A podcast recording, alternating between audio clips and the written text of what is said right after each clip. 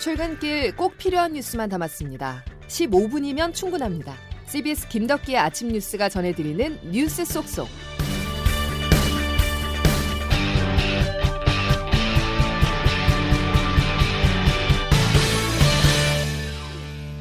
여러분 안녕하십니까? 8월 11일 김덕기 아침 뉴스입니다. 정점이 아니라는 전문가들의 전망이 현실이 됐습니다. 한 달 넘게 네 자릿수를 기록하던 코로나19 신규 확진자가 급기야 한 번도 경험해보지 못한 2,000명 선을 넘어섰는데요. 방역당국과 감염병 전문가들은 앞으로 더 확진자가 늘어날 것으로 보고 있습니다. 송영은 기자의 보도입니다. 어젯밤 9시까지 집계된 국내 코로나19 신규 확진자는 총 2,021명입니다. 국내에서 하루 확진자가 2,000명을 넘어선 것은 사상 처음이자 국내에서 코로나19 첫 번째 확진자가 발견된 지 정확히 568일 만입니다. 지역별로 보면 수도권에서 1,380명이 확진 판정을 받았고 비수도권에서 641명이 확진됐는데 수도권에서 시작된 4차 대유행이 전국으로 번진 겁니다. 조금 뒤인 오전 9시에 발표될 최종 집계는 더욱 늘어나 2,300명대에 이를 수도 있습니다. 하지만 사상 첫 2,000명대 확진에도 전문가들은 아직 정점에 이르지 않은 것으로 보고 있습니다. 이대 목동병원 천은미 교수입니다. 2,000명이라는 숫자를 넘게 되면 그 다음에는 이제 급속도로 더 올라갈 수가 있고 이 휴가철이 끝났기 때문에 휴가지에 감염된 분들이 이제 검사를 하실 겁니다. 감염력이 매우 강한 델타 바이러스가 급속히 퍼지는 가운데 백신 접종이 늦어지는 것도 문제입니다. 다시 새로운 변이가 생겼을 때 대처할 수 있는 거는 백신밖에 없거든요. 어. 네, 그래서 그 점이 사실 또 안타깝습니다. 근본적인 해결책인 백신 접종도 수급 불안 등으로 계획에 차질이 생기고 있어 이후 상황을 더욱 불안케 하고 있습니다. CBS 뉴스 송영훈입니다. 다시 마스크를 단단히 고쳐 써야 하는 게 지금 우리가 마주한 현실입니다. 4차 대유행의 파고가 거세지만 마스크 외엔 마땅한 반격 카드가 없는데요. 기대를 모은 백신은 수급 불균형과 생산 차질 등으로 하반기 도입 물량이 연기돼 정부는 모더나와 화이자 백신의 1, 2차 접종 간격을 늘렸습니다. 그러자 접종 날짜가 추석 연휴로 밀리는 등 혼란이 커지고 있는데요. 접종 신뢰마저 흔들리고 있습니다. 조태인 기자입니다. 모더나 백신 수급 불안으로 접종 간격이 기존 4주에서 6주로 늘어나면서 1차 접종자들의 2차 접종 일정도 바뀌게 됩니다. 접종 간격을 늘릴 경우 예방 효과가 떨어지는 것 아니냐는 불만의 목소리가 쏟아지고 있습니다. 접종 간격을 늘리면서 2차 접종일이 추석 연휴 기간에 끼게 되면서 접종 간격이 7주로 더 벌어진 경우도 나왔습니다. 이 같은 문제 제기에 방역 당국은 접종 간격이 6주를 초과할 경우 시스템을 통해 일괄 6주 이내로 조정할 것이라고 밝혔습니다. 교사 등 교직원의 경우 2학기 등교 수업 확대를 앞두고 8월 28일 이전에 접종을 완료하는 것이 목표였지만 이 또한 접종 간격이 늘어나면서 2학기 등교 수업에도 차질을 빚게 될 것이라는 우려도 나옵니다. 또 희귀 혈전증 논란을 사며 50대 이상에만 접종하기로 했던 아스트라제네카 백신의 접종 연령 재조정 가능성이 언급되면서 불안감도 커지고 있습니다. 방역 당국은 검토한 바 없다고 밝혔지만 백신 수급이나 유행 상황에 따라 허가 범위 내에서 언제든지 접종을 할 수 있다고 가능성은 밝힌 상황. 이 같은 혼선에 전문가들은 정부가 지나친 낙관론에 기대 백신을 일찌감치 확보하지 못한 것이 근본 원인이라고 지적하고 있습니다. 한편 식품의약품안전처가 SK바이오사이언스가 개발 중인 코로나19 백신의 임상 3상 시험 계획을 승인하면서 내년 상반기 국산 1호 백신이 나올 것이라는 기대감도 나옵니다. CBS 뉴스 조태임입니다. 경찰도 비상입니다. 전광훈 목사가 이끄는 국민혁명당이 광복절 연휴인 이번 주말 도심 집회 강행 의사를 밝혔기 때문인데요. 지난해 8월 시작된 2차 유행은 사랑제일교회 신도들과 보수단체 회원들이 참가한 광복절 도심 집회를 매개로 전국적으로 확산한 바 있죠. 경찰은 차벽을 세워서라도 막겠다는 입장입니다. 보도에 김정록 기자입니다. 사랑제일교회 담임 목사 전광훈 씨가 당대표로 있는 국민혁명당은 광복절 연휴 사흘 동안 서울역에서부터 광화문 광장 인근까지 2m씩 떨어져 순회하는 등 천만인 1인 시위를 열겠다고 밝혔습니다. 언제부터 행사를 하느냐 하면 토요일부터 합니다. 1대1 시위를 하는 겁니다. 아, 이건 우리는 합법적으로 하는데 뭐. 경찰에 따르면 지난 1일 기준 광복절 연휴 기간에 30개 단체에서 286건의 집회를 신고해 집회 인원은 12만 명에 이릅니다. 집회 시작 48시간 전까지 신고할 수 있어 참가 인원은 앞으로 더 늘어날 가능성이 큽니다. 서울경찰청은 광복절 연휴 기간 예정된 대규모 불법 집회에 대해 강력 대처하겠다는 입장입니다. 특히 다수인이 집결해 수십 미터 이상 충분한 거리를 두지 않는 변형 1인 시위에 대해 명백한 불법 시위라고 강조했습니다. 서울청은 임시검문소를 운영해 각종 시위 물품 반입을 막고 서울시와 협력해 주요 지하철역 무정차, 버스 노선 우회 등 교통을 통제할 계획입니다.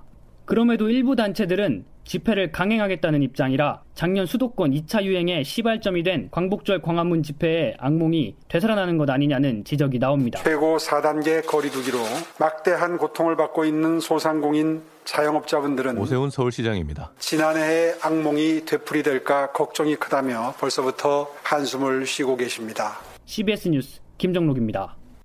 서울 도심에서 방역 지침을 위반하고 대규모 집회를 개최한 혐의를 받는 전국 민주노동조합 총연맹 양경수 위원장의 구속 여부가 오늘 결정됩니다. 서울중앙지법은 오늘 오전 10시 30분부터 양 위원장에 대한 구속 전 피의자 신문을 열어 오후 늦게쯤 구속 여부를 결정합니다. 다음 소식입니다. 한미 연합훈련이 시작하자 남북 통신선은 다시 두절됐습니다.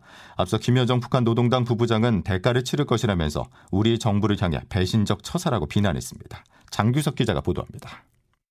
열흘 전 남측의 용단을 예의주시하겠다며 한미연합훈련 중단을 압박했던 북한 김여정 부부장이 어제 또 비난 담화를 냈습니다. 한미 군 당국이 사전 연습을 시작으로 하반기 한미연합훈련을 예정대로 진행했기 때문입니다. 코로나 상황을 감안해 훈련 규모를 축소하긴 했지만 김여정 부부장은 한미훈련은 적대시 정책의 집중적 표현으로 반드시 대가를 치르게 될 자멸적 행동이라고 맹비난했습니다. 주한미군이 정세 악화의 화근이라면서 한동안 하지 않았던 주한미군 철수 요구 카드를 다시 꺼내들기도 했습니다. 김여정은 특히 위임에 따라 담화를 발표한다고 강조해 이번 담화 발표에 김정은 위원장의 뜻이 실려 있음을 시사했습니다. 남측 당국자들의 배신적 처사에 강한 유감을 표한다며 불만을 피력한 북한은 어제 오후 4시로 예정됐던 남북 군 통신선 정기 통화에 응하지 않았습니다. 오후 5시 남북 공동연락사무소 마감 통화도 불통이었습니다. 한미연합훈련 본훈련은 오는 16일 실시될 예정으로 우리 정부는 관련 상황을 예의주시하고 있습니다.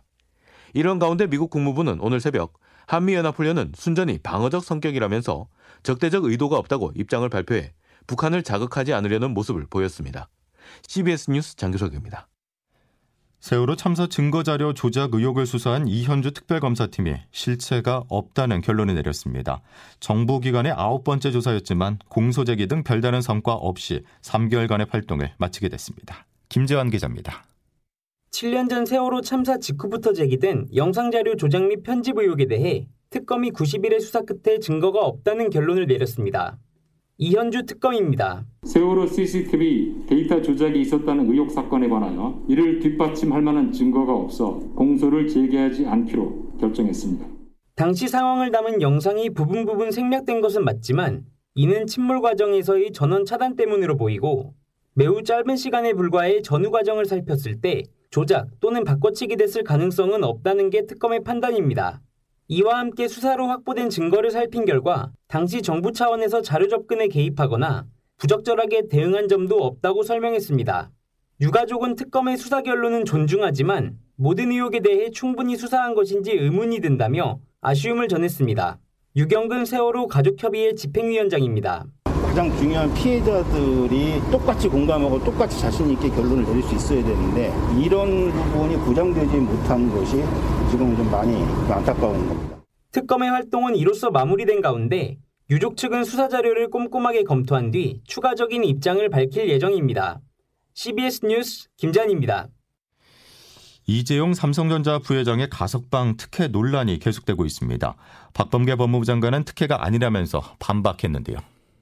가석방의 법령상의 요건에 맞춰서 절차대로 진행한 것이고 이재용 씨만을 위한 가석방이 아님을 거듭 강조드립니다.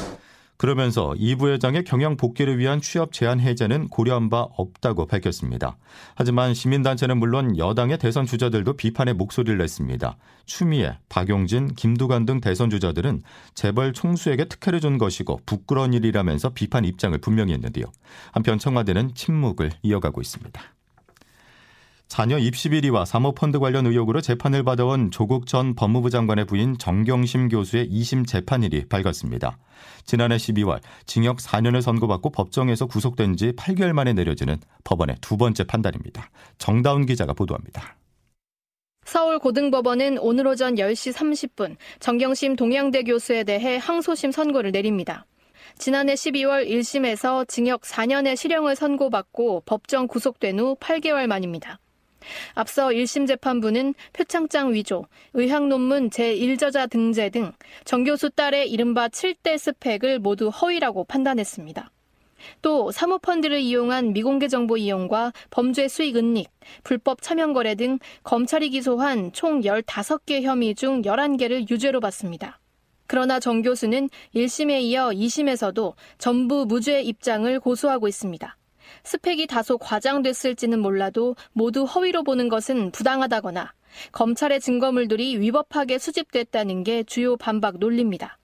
입시비리 일부 혐의와 관련해서는 막판 증언 번복까지 나와 검찰과 변호인 양측이 수십 차례 서면 공방을 벌이는 등 긴장감이 고조된 상황. 2심 재판부가 정 교수의 형량에 큰 변화를 줄지 관심이 집중되고 있습니다. CBS 뉴스 정다운입니다.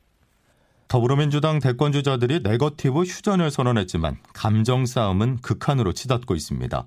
서로를 향한 징계 요구를 넘어 일부 지지자들이 성범죄 협박 메일까지 보내면서 경찰 수사가 진행되고 있습니다. 자세한 소식 박희원 기자입니다. 발단은 이재명 후보가 본선에 오른다면 원팀 장담이 안 된다는 민주당 서른 의원의 인터뷰였습니다. 이재명 후보 측에서 이 발언을 놓고 경선 불복이냐고 맞받고 김두관 후보까지 서리원에 대한 징계 요구를 하면서 파장은 걷잡을 수 없이 커진 상황.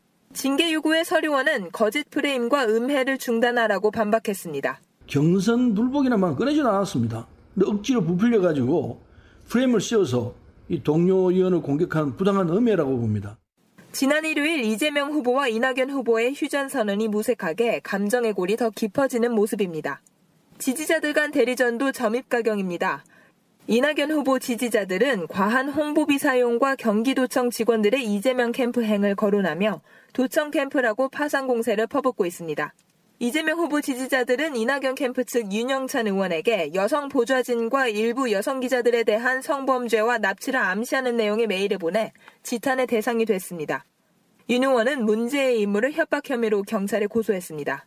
네거티브 공방이 경찰 수사로까지 이어지자 민주당 선거관리위원회는 문제 인물이 당원으로 드러날 경우 제명 가능성도 열어놓고 있습니다. CBS 뉴스 박희원입니다. 방금 들어온 소식이 하나 있습니다. 북한의 비난 담화가 오늘도 이어졌습니다. 북한 김영철 조선 노동당 중앙위 부위원장은 한미가 남북 관계 개선의 기회를 날렸다면서 한국과 미국의 엄청난 안보 위기를 시시각각 느끼게 해줄 것이라고 경고했습니다.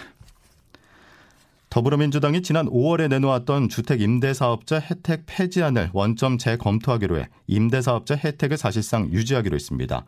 민주당은 앞서 재건축 실거주 2년 규제를 도입했다가 이를 처리한 적이 있는데 이번에도 임대사업자 혜택 폐지안을 처리하면서 부동산 정책 혼란을 부추긴다는 비판이 나오고 있습니다. 김덕기 아침 뉴스 여러분 함께하고 계십니다. 이제 오늘 날씨 알아보겠습니다. 이수경 기상 리포터. 네, 기상청입니다. 예, 출근길에 호우주의보가 내려진 곳이 있죠. 네, 현재 인천 등 경기 서부 지역에 천둥 번개를 동반해 강한 소나기가 내리면서 인천과 서해 5도, 제주도에는 호우 경보나 주의보가 내려진 상태입니다. 이 지역은 돌풍과 천둥 번개를 동반해 시간당 40mm 안팎의 매우 강한 소나기가 더 내릴 가능성이 있어서 주의하셔야겠는데요. 서울 등 수도권 서부 지역에서도 앞으로 1시간 이내에 소나기 지역이 확대되는 곳이 있겠습니다. 이어서 오후에는 경기 북부와 동쪽 내륙을 중심으로 천 천둥 번개를 동반한 소나기가 오는 곳이 있겠는데 최고 40mm 정도의 강우량이 예상됩니다. 이 밖에 남해안과 제주도는 오늘과 내일 비가 내리겠는데요. 특히 제주도는 내일까지 최고 150mm가 넘는 많은 비가 예상됩니다. 한편 폭염의 기세는 다소 누그러진 가운데 열대야도 거의 사라진 모습인데요. 아직까지 낮에는 더위가 남아 있겠습니다. 폭염주의보는 계속되는 곳이 많고 오늘도 내륙을 중심으로 30도를 웃도는 더위가 나타나겠는데요. 현재 아침 기온 서울 24도 안팎으로 어제와 비슷한데 낮 기온은 부산이 30도, 서울과 춘천, 광주가 32도, 대전, 대구 33도 예상됩니다. 날씨였습니다. 높은 백신 접종률을 자랑하던 이스라엘도 다시 감염 확산세가 멈출 기미를 보이지 않고 있다는 소식입니다. 우리나라는 백신 접종률이 이스라엘에 비해 턱없이 낮은 게 현실이죠. 개인 방역에 다시 신경을 써야 합니다. 지금은 4차 대유행의 한복판에 서 있습니다. 수요일 김덕기 아침 뉴스 여기까지입니다. 내일 다시 뵙겠습니다. 고맙습니다.